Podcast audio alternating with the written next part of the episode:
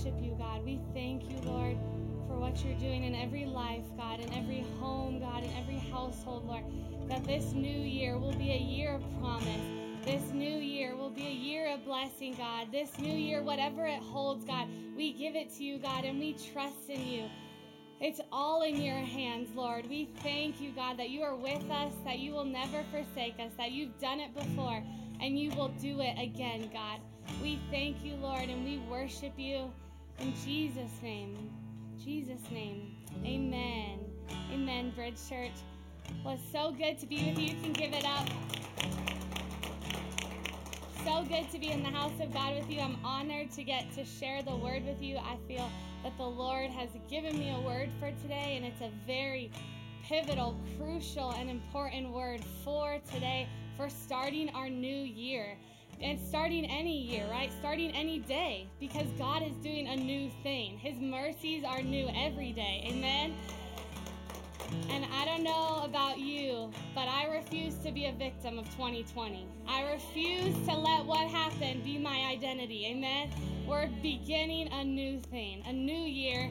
This is the perfect way to start it. So, if you would stay standing for the reading of the word, it'll be on the screen so you can read along with me. It's Matthew 15, verse 21. It says, Leaving that place, Jesus withdrew to the region. A Canaanite woman from that vicinity came to him, crying out, Lord, son of David, have mercy on me. My daughter is demon possessed and suffering terribly. Jesus did not answer a word. So his disciples came to him and urged him, Send her away, for she keeps crying out after us. He answered and said, I was sent only to the lost sheep of Israel.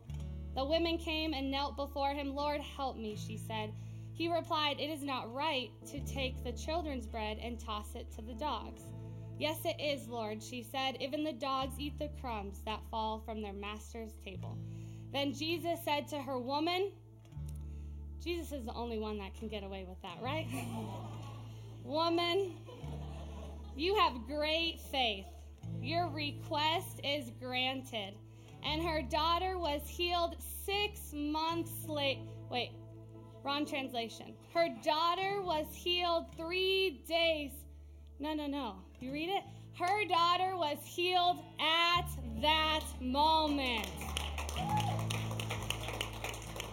At that moment. It's almost like what she said in verse 27 activated her miracle in verse 28. Today, I want to preach on the topic of get over it. Amen. Get over it. Turn to your neighbor as you take your seat and say, I know this message is for you.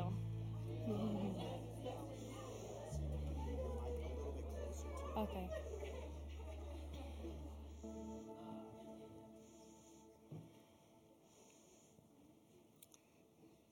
Amen. Get over it. You can go ahead, get your Bibles out, get your notebooks, your phones.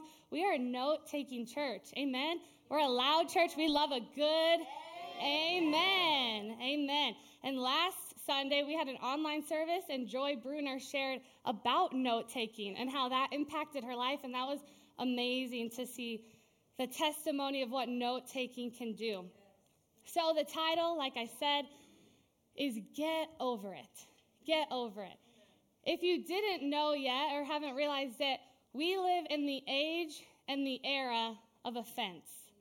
Have you noticed that? Yeah. It seems like everyone everywhere is offended all the time. It's like victimhood has gone viral. Being offended is no longer a weakness, but being offended is a constitutional right. Like, oh, they did that to you? You're not offended? Okay, I'm to be offended for you, right? Everybody's offended. We no longer live in the USA, the United States of America. We live in the USO, the United State of Offense.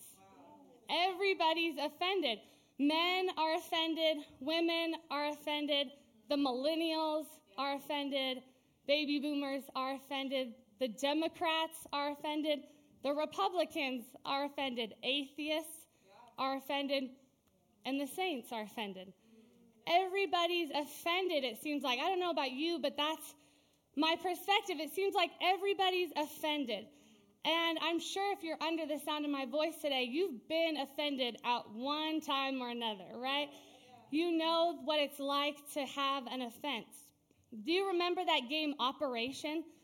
This was before Fortnite and virtual reality, right? my family got virtual reality. It was so fun for Christmas. And that's a great way to get offended. I mean, right? And at Christmas, holidays, that's a good way to get offended too.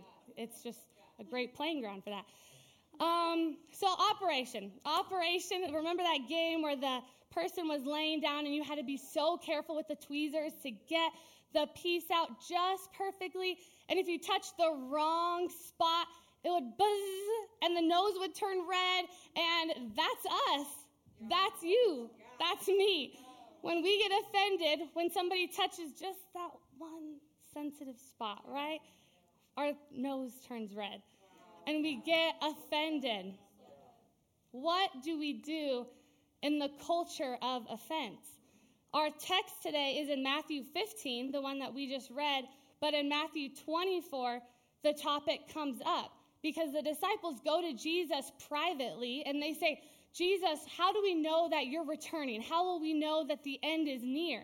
And he responds and says, There'll be earthquakes and diseases, right? There'll be wars and rumors of war, and nation will rise against nation. And you can get lost in the suspense and miss Matthew 24:10, where it says, And then shall many be offended. Many will be offended. He says, One of the blues clues that I'm coming back is many will be offended. Luke 17:1 he talks about it as well. In Luke 17:1 he says, Unto the disciples, it is impossible. Everyone say impossible. impossible. I know when the God of the impossible says something's impossible, right? He says, It is impossible, but that offenses will come. But woe unto him through whom they come. He's saying offenses are inevitable. It's part of being a human. It's part of living on this earth. It's gonna come. Offenses are gonna come at you. But he said, You don't go around offending people, but woe unto who they come, right? Don't go around spreading offenses. They're gonna come to you, but don't go around spreading them. The next verse, he actually says, It's better to put a millstone around your neck and be tossed into the sea. And a millstone would be about the size of a washing machine, weighing hundreds and hundreds of pounds. So for them, that was a very visual imagery to tie that around their neck and be tossed in the sea. So he said, Don't go around offending people, but offenses, those are going to come, right? Offenses are inevitable, but he didn't say it was impossible to live unoffended, which means we can live our life undefended because there's a difference, right? there's a difference between an offense and being unoffended. The offense is the event. That's what happened to you. But unoffended is your decision. Being offended is a decision that you make. Offense says, they did this to me, but offended says, I'll never forgive them. There's a difference between the two. Offenses are inevitable, but offended is optional. You can live your life unoffended. So, the question that I want to ask you today is what is your level of offendability? What is your level of offendability? And I've been waiting all week to ask that, and I can ask you that because I asked myself that. And I asked God that. I said, God, what's my level of offendability? And you know when you think you're like doing good? So I was like, okay, God, like what's my level? Thinking like, you're going to say I'm doing great, right? and I said, what's my level of offendability? And he said, Allie, your level of offendability is too high. He said, I have so many great plans for you, so many things in store, so many ways that I want to use you, but your level of offendability has to come down. How much does it take for you to get offended? How much does that one person say, right? We all have that one person. I know, I'm with you. we all have that one person. If they say the right thing on the wrong day, on the day you forgot to pray, and it gets to you, right? What's your level of offendability? And when Jesus said, that my level was too high, you know what I did? I got offended. I was so mad. I didn't talk to God for like a week, for real. I was like, what? You think it's too high? Because Jesus knows how to offend us. Jesus knows how to offend us because he's the way, the the truth. That's it right there. The truth will set you free. The truth will also offend you sometimes. Jesus knows how to offend us. He's like spandex toddlers and drunk people, right? They're going to tell you the truth whether you like it or not. he will offend us. Jesus knows how to offend us. And if I may submit to you, if Jesus has never offended you, you may not have relationship with him at all. Because he knows our innermost being. He knows what we're thinking, what we're doing, and that's exactly what's happening in the text here. A Canaanite woman comes, and there's years of strife, years of offenses, years of hurt between the Canaanites and the Israelites. Do you know how much courage it would take for a Canaanite woman to walk up to Jesus and the disciples? Why would she do that? She did that because her daughter was sick. Her daughter was demon possessed. And for all the parents out there, I know that you feel that. Don't mess with my kids, right? Don't mess with my child. I feel like those bridge kids are my kids. So I'm like, don't mess with my bridge kids, right? She comes to Jesus and she says, My daughter is demon possessed. I need you. She says, God, I'm tired. I'm done with this. I don't want to keep doing this. I need a miracle. Son of David, I need you. And what happens is she goes to Jesus, and Jesus hears her loud and clear. And he pulls out his phone. Mm hmm. And he doesn't say a word.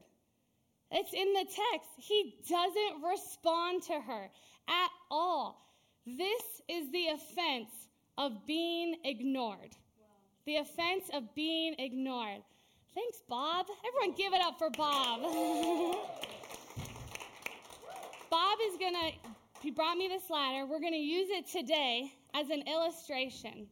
So, that first offense was the offense of being ignored. Jesus did not answer her. Jesus did not say one word. He didn't respond. He ignored her. The offense of being ignored is so painful, right? Anyone been there? It hurts to feel like you were unseen, to feel like you were unheard. It's almost worse than being rejected, I feel like, because if you're rejected, okay, at least I know where we stand, right? Like, thank you, next. I know where we stand. But to be ignored, it's so painful. It hurts. And this woman was ignored. And it's hard because we live in a culture and a society that everybody wants to be seen. Everybody wants to be heard. They want their opinion to be validated, right? My little sister is 15 years old. And when I went home for Christmas, we went to a super nice dinner, you know, and she has her phone and she's texting. And she was texting her friend, and she has that notification on her phone where under the text message, if you open it, it says read, right? If you didn't know that, now you know it. It says read under the text message. And so her friend texted her and it was open. And then she was like, oh my gosh. And she freaked out. She's like, she knows I read it. She's going to be so mad and she's going to be upset because we live in this world where everybody wants to be seen, right? Nobody wants to be ignored. We ask God, do you see me? Do people see me? Am I just overlooked? And this woman, she probably looked pretty crazy, right? To stay there when Jesus just ignored her and didn't say anything and didn't respond. Do you know how crazy probably that looked for her to stay there? And I want to tell you today that there is power in your persistence. Don't give up. Don't walk away due to the offense. Don't stop praying for that child. Don't stop praying for your miracle. Don't stop praying for your family. Amen? Don't stop praying because there is power in your persistence. And this woman, she stayed, and the disciples responded. Jesus didn't say anything. But the disciples responded and they said, Okay, Jesus, Felicia's not going to leave. We need to take care of this. And he responded and they said, Send her away, for she keeps crying out after us. After us. They didn't say your name, Peter, right? They didn't say your name, John. They don't want you. She wants Jesus. She's coming for Jesus. But the disciples show us the offense of the institution. The disciples clearly demonstrate this for us that sometimes the worst offenses don't come from Jesus, but they can come from the people that bear his name. They show that this is the offense of church hurt, right? As they call it. The offense of the people of God, of people that are standing by Jesus. And they literally said, send her away. Don't, don't keep trying. Don't keep praying. Don't ask for any more help. They told her to leave. And they showed us that because many of us are struggling with that. So many people battle or wrestle, have the church hurt, right? And they, we carry that for years and decades, and we never fully surrender it to God. And if I can today, just speak to you into your heart to know never project the nature of man onto the character of God. You can give it up for that. Never project the nature of man onto the character of God. They may have done it, they may have said it, and it probably was not right. I'm sure it hurt. It was bad and wrong, but it's not who God is. Don't project that character onto God. Give that church or give that offense to God. Surrender it and lay it at his feet. Because God also has this uncanny ability to use the church to heal the church hurt, right? God will do it. Stay planted. This woman stayed planted. She stayed where she was. She didn't give up due to the offense. And because she stayed planted, God spoke. In the next verse, in 24, it says, He answered and said, I was sent only to the lost sheep of Israel. I was sent only to the lost sheep of Israel. And what he's saying is, I'm not here for you. He said, You're an outsider. You're not my priority. I'm here on a mission. I'm here on an assignment, right? He said, God put me on this earth and I know what I'm called to do. And Jesus said, You're not my priority right now. And this is the offense of insignificance. Insignificance.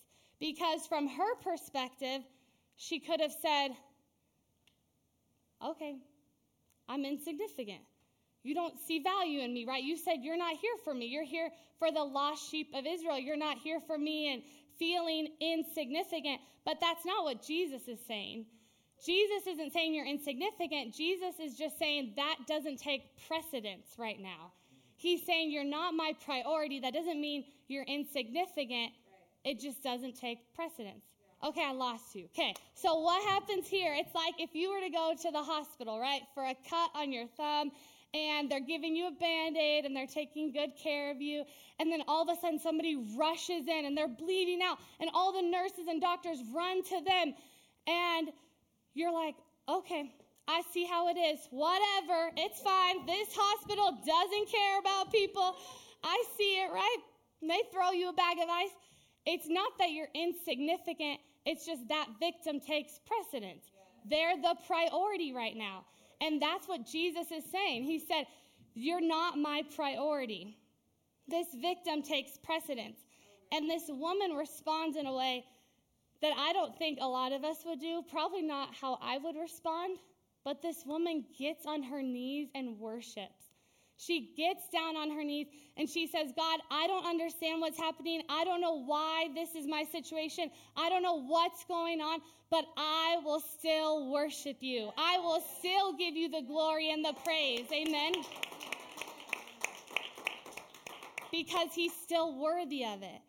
Even though what's going on around us doesn't add up, it doesn't match, we've had offense after offense come at us, she said, I will still worship you.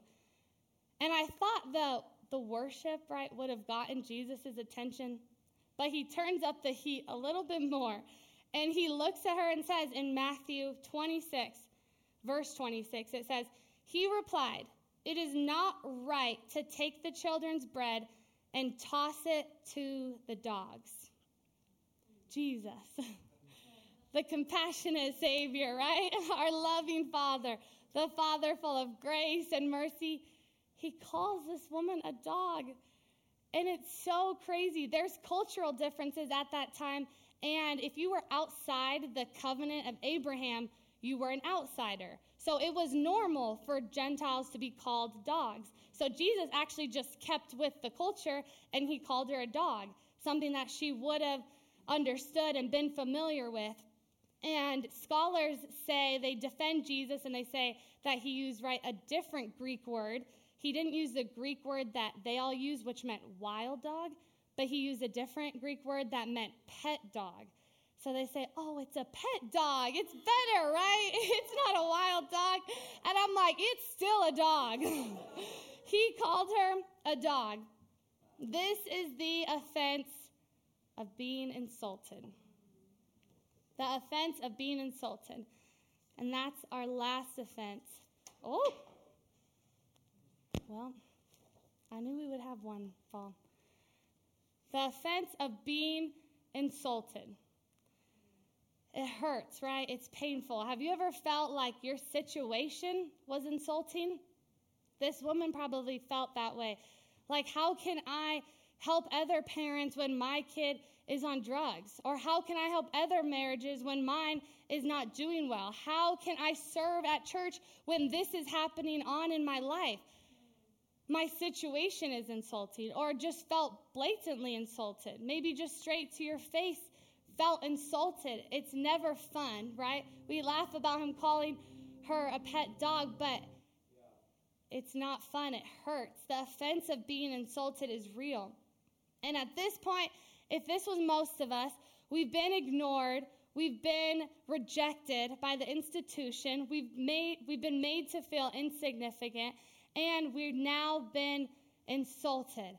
At this point, many of us would probably walk away and say, That's it, never mind, it's okay, just forget I even came, Jesus, it's all good, and just walk away.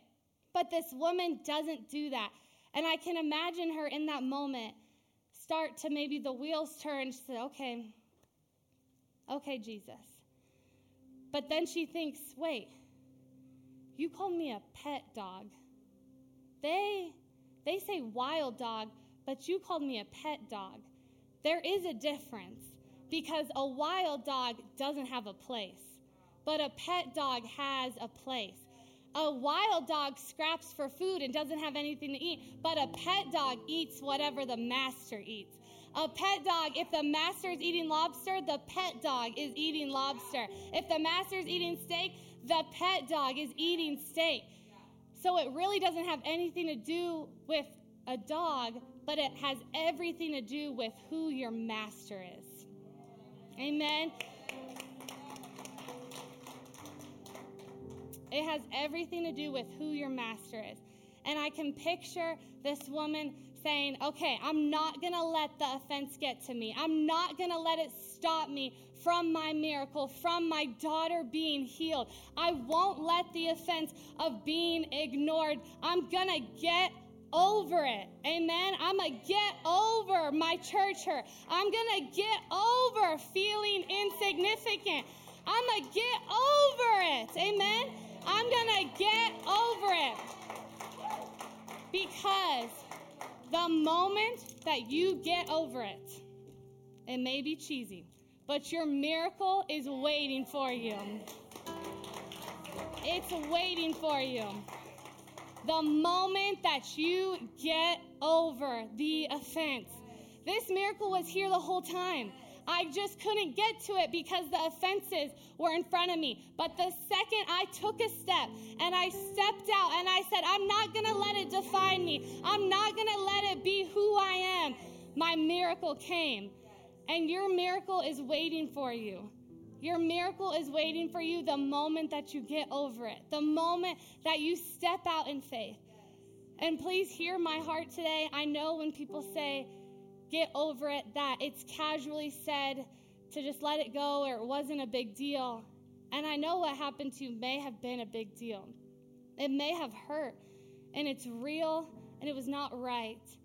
But I want to tell you today that what happened, it's just what happened.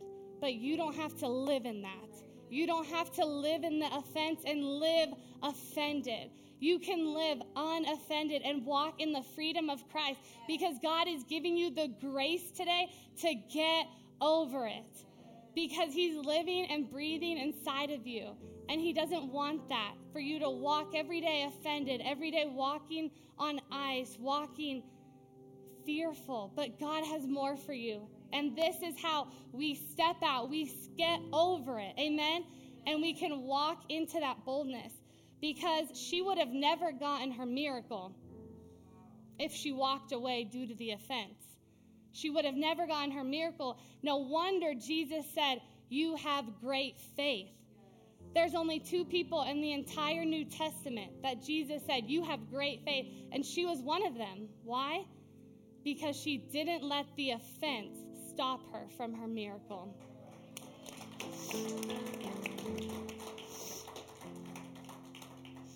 If you would just open your hands, I'd love to pray over you today as we close service. God, I pray for every person, Lord. I pray for every house and every family under the sound of my voice, God, that they would leave this place challenged and encouraged, God, to let it go, to get over it, God, and just let that peace wash over them right now. Let that peace of God invade their hearts, Lord, knowing that you are giving the grace right now, God. Whatever they're offended by, whatever offenses are coming at us, God, we give it to you, God. We submit it at your feet. And we pray, God, that we can live a life unoffended. In Jesus' name, in Jesus' name, amen.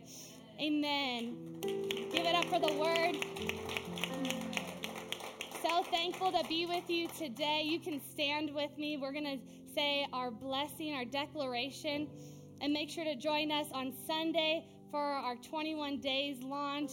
And I'm so glad. I just pray that today blessed your heart and that you really feel encouraged and challenged to live your life unoffended, to not let those offenses get in the way of your miracle.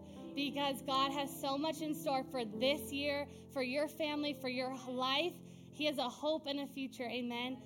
So we love you, Bridge fam. Let's say this together. I am a bridge builder. This is my season of favor. I am blessed to live my best. I will choose to love him first. I will worship fully, love deeply, and my community will thrive because I am praying for it. I am a carrier of peace. I will represent God's gentleness to myself and others. I will live out his gospel. I am blessed to live my best because I am a bridge builder. Amen. We love you, Bridge fam.